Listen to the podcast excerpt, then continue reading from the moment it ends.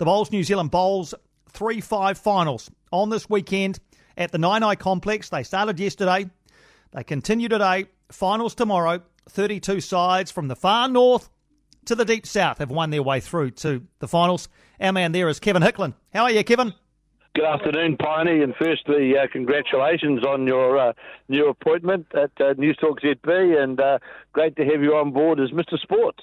Thank you very much indeed, Kevin. Look forward to talking bowls with you over the months and years ahead. Tell us about this tournament. The uh, it's been going, as I say, since yesterday. What's the format, and, and who have you liked the look of? Well, so there's thirty, there's uh, 32 teams, and there's a, we had the television event from previous years. That's now been sort of canned because of the COVID thing. Uh, but the television sides are here, and then all the other teams have qualified from all around their regions uh, in New Zealand to play here in section play uh, today and tomorrow, well, yesterday and today, and tomorrow we go into uh, post-section play. Uh, we've got quarterfinals in the morning and uh, all the guns are winning their way through. In Section 1, the Stokes Valley uh, Vipers, uh, headed off by Seamus Curtin. They'll lead in Section 1.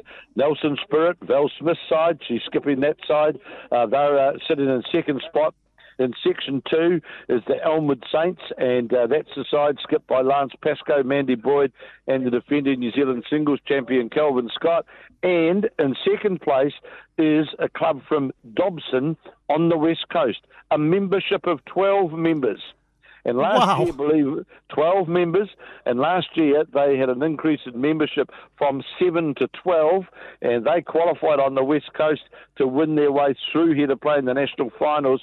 And as we go to here right now, uh, finally in Section 2, they're sitting in second position. In Section 3, the Gore Rams, that's the Sheldon Bagrie-Howley side, and in spec- second uh, spot is the Manurewa Kites.